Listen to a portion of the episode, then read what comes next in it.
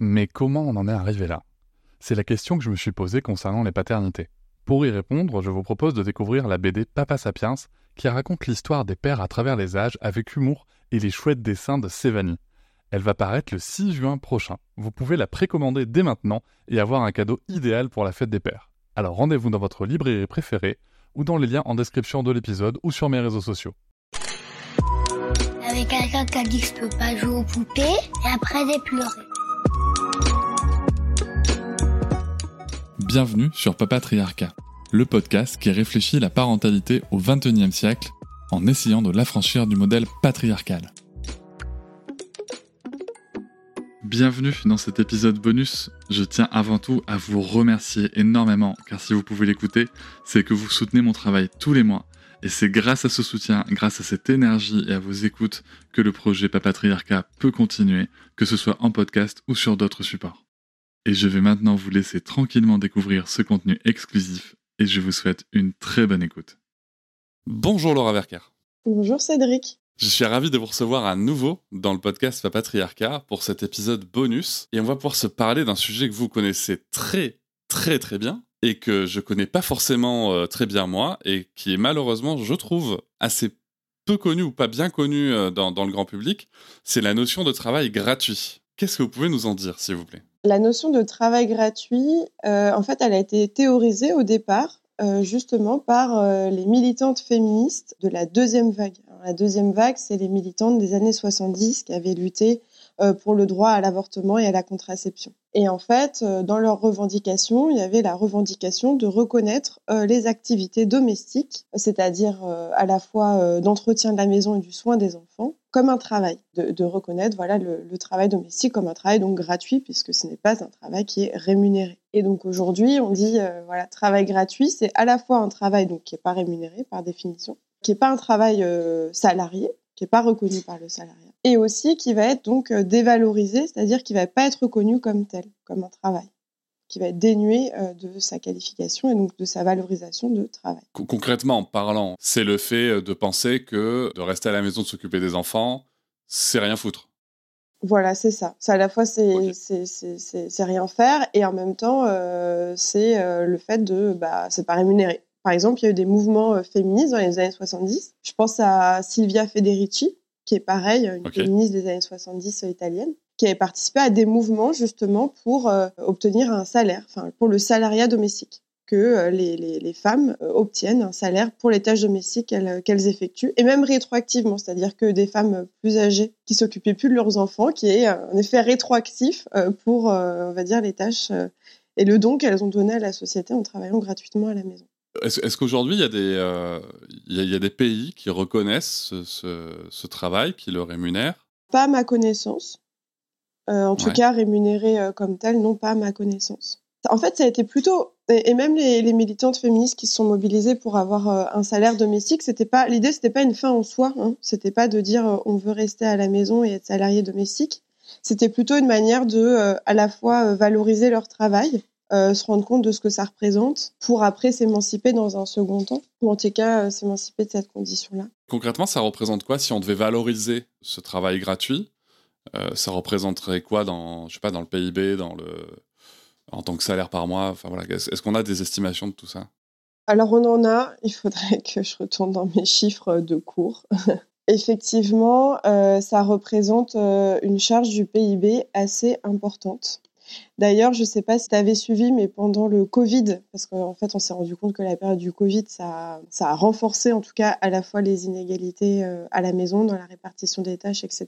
Par exemple, le mouvement, euh, l'association Parents et Féministes, on voyait des factures où en fait, ils ont calculé un peu l'équivalent, c'est-à-dire que effectivement, en fait, toutes les tâches, c'est ça aussi la question, c'est que toutes les tâches qui sont effectuées à la maison, elles sont pas valorisées, elles sont pas rémunérées parce qu'elles sont réalisées dans le foyer domestique et en plus dans des relations euh, d'amour, pour l'enfant, pour euh, le conjoint, la conjointe, la famille de façon élargie. Et sauf qu'en fait, ces mêmes tâches, quand elles sont effectuées en dehors du foyer domestique, bah en fait, c'est des tâches qui sont rémunérées, c'est-à-dire euh, s'occuper des enfants, faire à manger, repasser. tout ça, c'est des activités qui sont rémunérées et qui existent et qui sont des, qui représentent des métiers en dehors du foyer.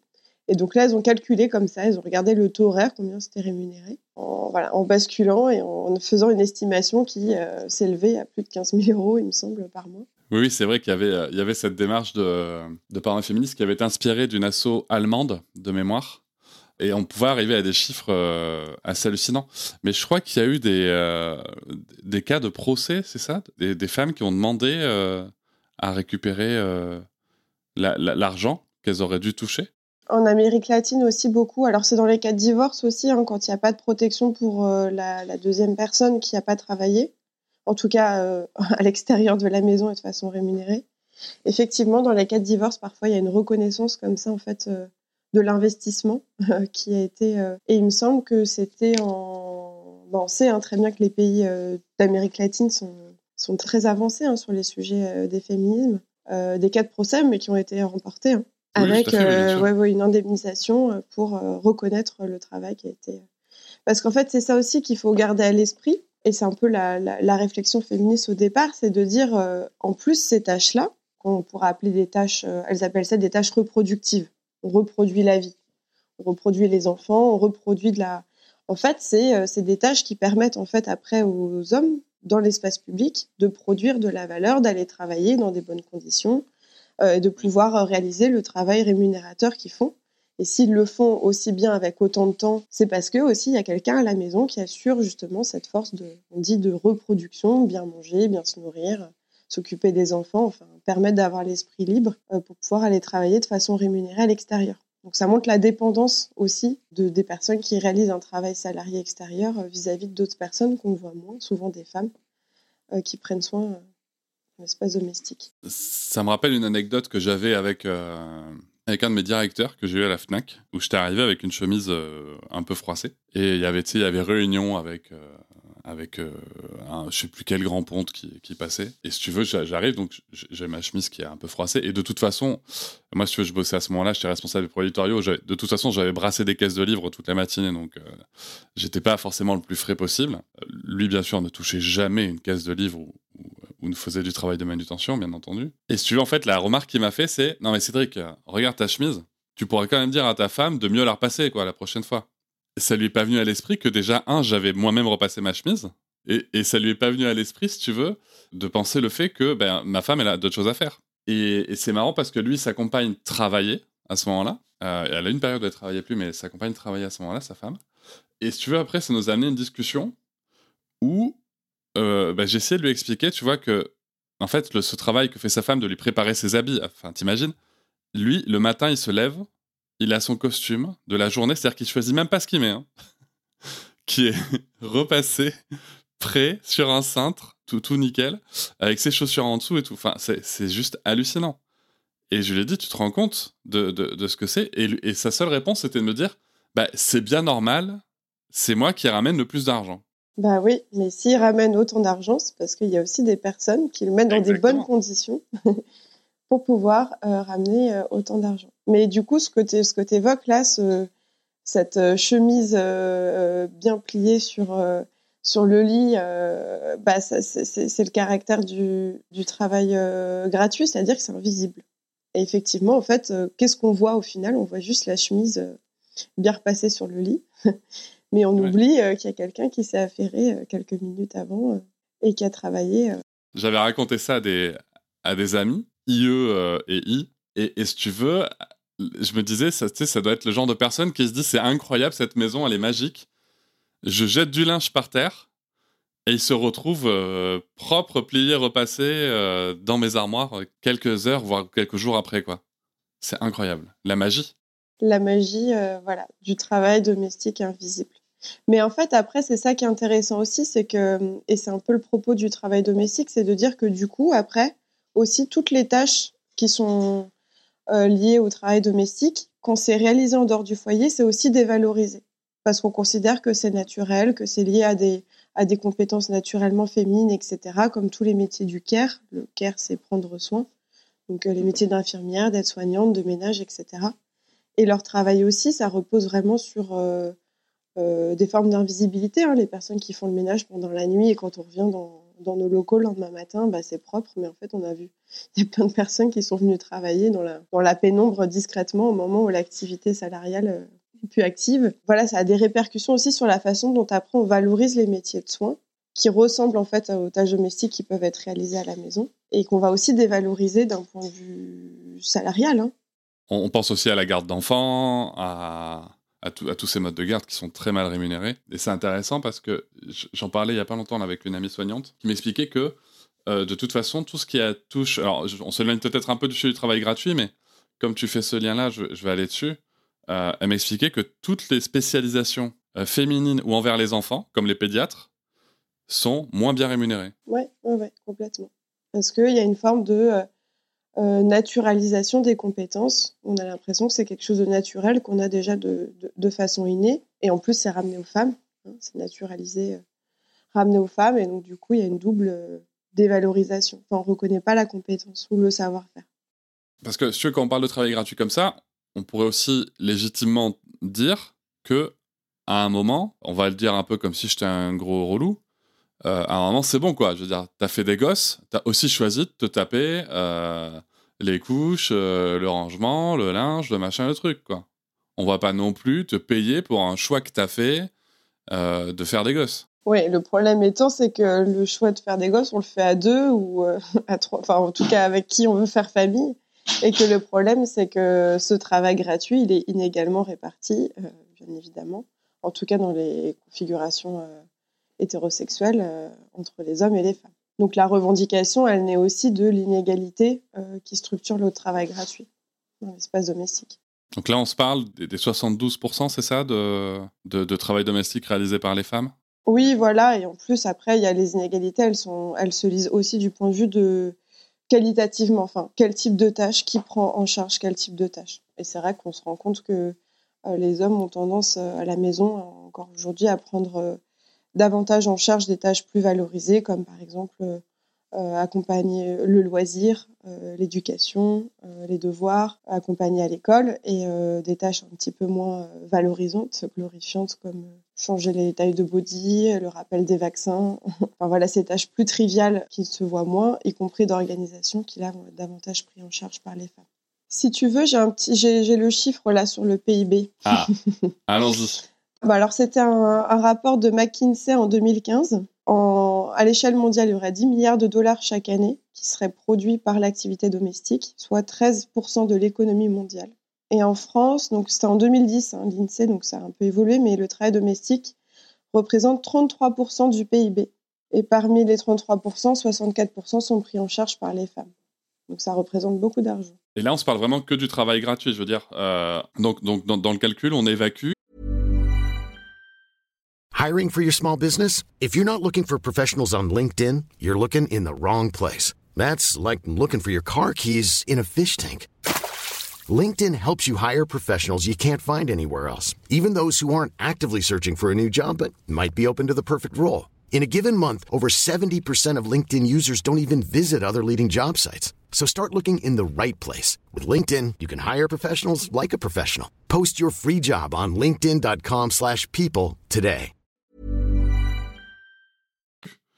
Euh, les foyers, parce qu'il y a des sujets de classe aussi qui doivent euh, se, croiser, on, met de côté les foyers qui font appel à euh, des, femmes ou hommes de ménage pour, pour, pour, gérer des tâches. On est vraiment que sur ce qui est réalisé gratuitement. En fait, c'est ça qui est intéressant et ce qu'il faut comprendre, c'est que quand on touche à la question du travail gratuit, après, il y a plein d'autres formes partout. Hein. Là, je parle du travail domestique, mais c'est la question du bénévolat aussi. Comment parfois le bénévolat gratuitement va se substituer à des aides de l'État, ou en tout cas à des actions de l'État. On a parlé aussi du travail du consommateur, du digital labor, de l'ubérisation, etc. Donc en fait, le travail gratuit, euh, maintenant, hein, ça concerne plein de réalités hein, qui se nichent un peu partout. C'est toujours des tâches plutôt dévalorisées, invisibilisées, et qui vont être captées. C'est toujours ça qu'il faut comprendre, c'est que ça reste, ça subsiste, parce que ça va être capté par euh, des acteurs tiers, l'État, euh, le digital labor, ça va être le capitalisme en ligne, les GAFA, etc. Et ça va produire de la valeur pour d'autres. Donc c'est ça qu'il faut comprendre, c'est que c'est vrai que c'est euh, parler de travail gratuit, c'est adopter un prisme assez critique hein, sur des logiques d'exploitation et de domination dans un contexte particulier qui est le nôtre aujourd'hui, qui est le capitalisme, dans lequel le patriarcat s'insère. Oui, d'accord. Donc ça complexifie encore plus le truc. C'est-à-dire qu'au-delà de la différenciation genrée, il y a encore d'autres formes de travail gratuit qui existent, c'est ça? Voilà, ça gagne, ça gagne à la fois pas que les femmes, ça touche pas que les femmes, de plus en plus. Et puis euh, ça, ça s'exerce aussi, ça se réalise aussi dans l'espace public, donc en dehors du foyer. Dans, dans, dans, ce calcul du travail gratuit, juste pour que les choses soient très claires, parce que j'imagine déjà mon, mon oncle à Noël qui me dira oui, euh, mais c'est moi qui m'occupe gratuitement de la voiture, c'est moi qui m'occupe gratuitement de tondre la pelouse, c'est moi qui m'occupe gratuitement de réparer euh, un truc dans la maison. Est-ce que ces tâches-là sont aussi comptées? Euh, Ces tâches-là sont pas comptées. Mais c'est ça qu'il faut comprendre, c'est que quand on, parle de la question du travail gratuit, là on parle de la question des tâches domestiques, bien évidemment que il y a aussi d'autres tâches qui vont être effectuées gratuitement et traditionnellement prises en charge par les hommes davantage ça va être bah, ce que tu me dis, le, tondre la pelouse, réparer quelque chose, etc. Après, la chose étant, c'est que c'est des tâches qui vont être plus valorisées en fait. C'est ça aussi la question. C'est pas que de dire moi aussi je fais euh, gratuitement du travail. C'est déjà il y a un déséquilibre en termes de temps, en termes d'investissement qui se voilà, qui se discute pas. Et en plus, ça va être des tâches qui vont être plus valorisées. On va plus valoriser quelqu'un qui sait euh, réparer une maison et ça va être d'ailleurs plus exposé que euh, quelqu'un qui change des couches.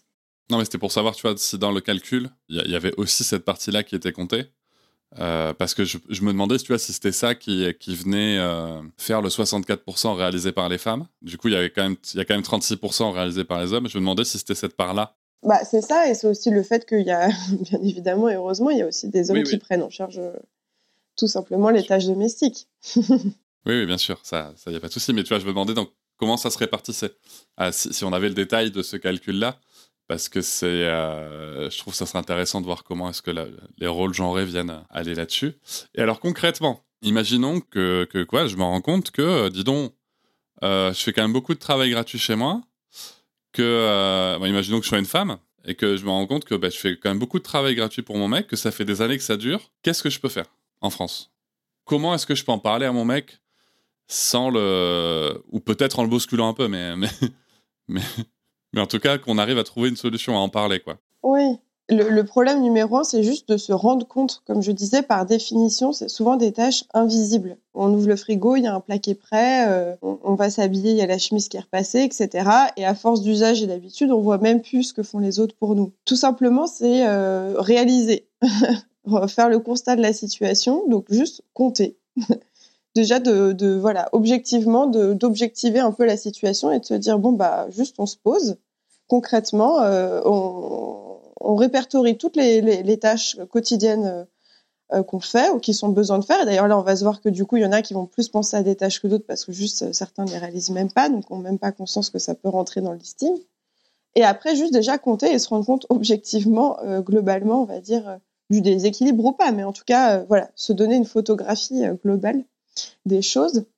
Après, souvent, on dit du coup, bah, ça peut être se, se, se, répartir des tâches, enfin, qui est vraiment un référent.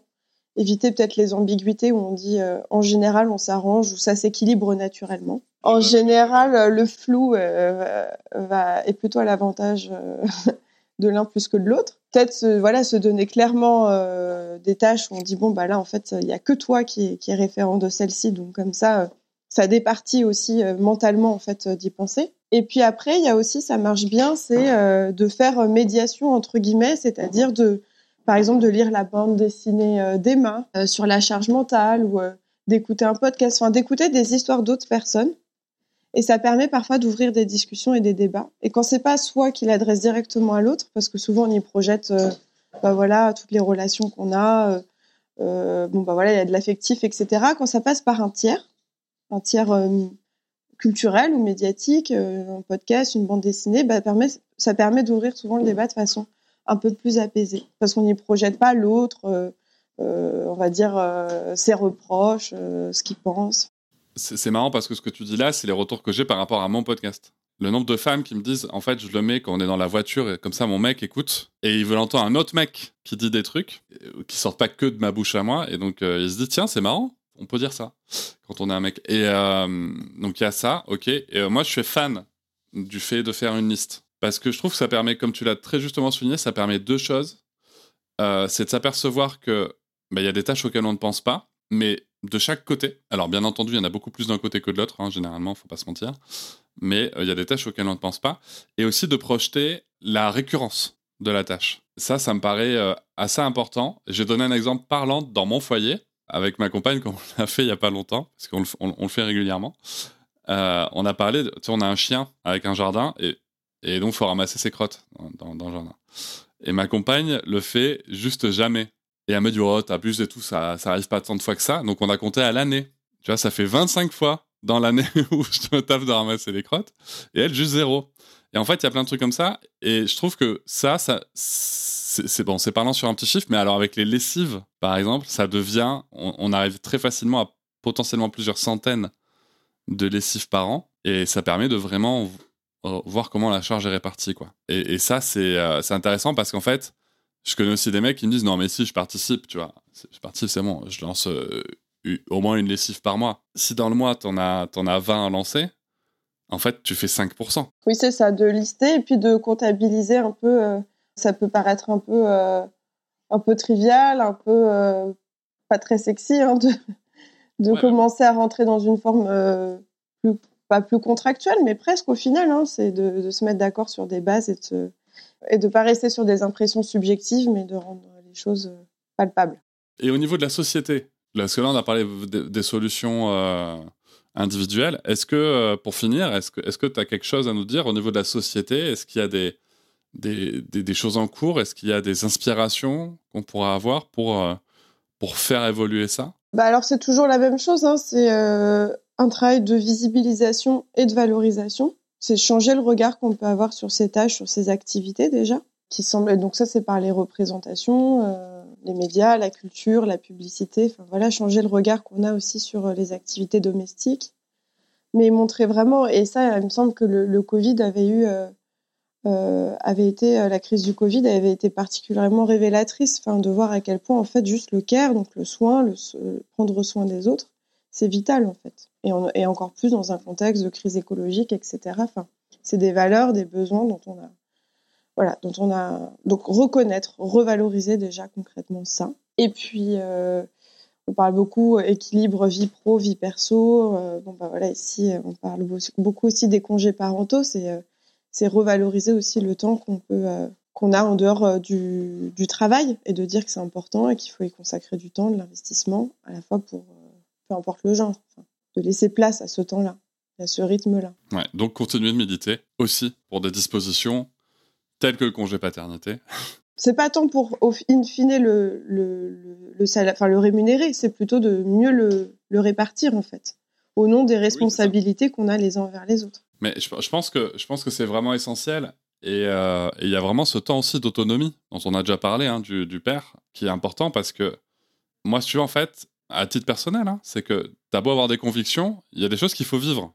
Et ça ne m'est jamais venu à l'esprit de dire à une femme comme un homme, hein, bah, c'est bon, ça va, toi t'es resté à la maison avec bébé, euh, tu t'es reposé, quoi. Jamais, jamais.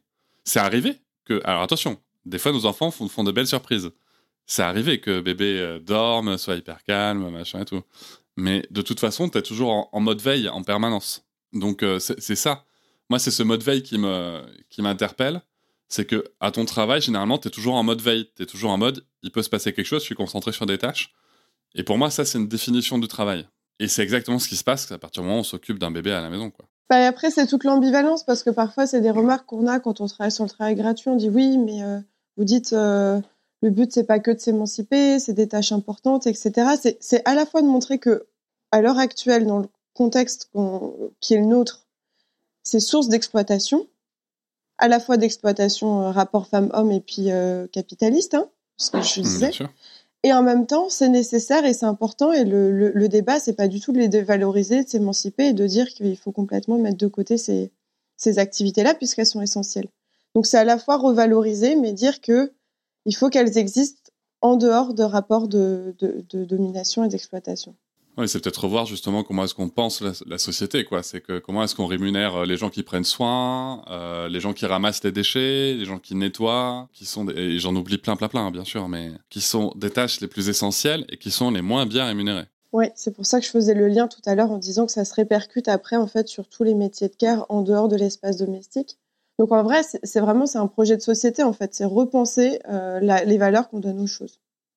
Qu'est-ce qui est nécessaire, qu'est-ce qui est pas nécessaire, qu'est-ce qui est vital, et comment on valorise, on revalorise certaines choses. Et les rapports d'autonomie du coup. Est-ce que l'autonomie c'est juste ramener l'argent à la maison ou au contraire la personne qui ramène l'argent à la maison, elle est aussi dépendante de la personne qui prend soin de lui pour qu'il puisse être autonome financièrement. Enfin, voilà, c'est montrer plutôt des interdépendances. Merci beaucoup pour euh, tout ce travail. De rien, euh, Cédric. Je vous remercie de m'avoir écouté. Je vous invite à vous abonner au podcast sur votre plateforme préférée et à me retrouver sur Instagram, TikTok, Facebook et sur le blog papatriarca.fr. À bientôt!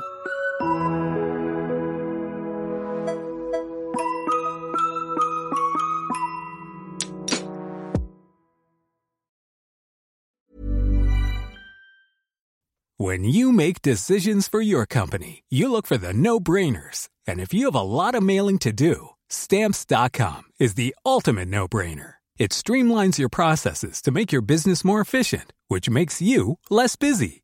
Mail checks, invoices, legal documents, and everything you need to keep your business running with Stamps.com. Seamlessly connect with every major marketplace and shopping cart. Schedule package pickups and see your cheapest and fastest shipping options from different carriers. With rates up to 89% off USPS and UPS rates. And with the Stamps.com mobile app, you can take care of mailing and shipping wherever you are. Make the same no-brainer decision as over 1 million other businesses with Stamps.com. Sign up with code PROGRAM for a four-week trial, plus free postage and a free digital scale. No long-term commitments or contracts. That's Stamps.com. Code PROGRAM. Hop, c'est encore moins. Si tu veux soutenir le podcast, tu peux aussi t'abonner à Papatriarca Plus et découvrir chaque semaine un épisode bonus en plus des 60 déjà disponibles. À découvrir sur tes applis de podcast comme Pocketcast, Castbox ou encore Apple Podcast. À très vite.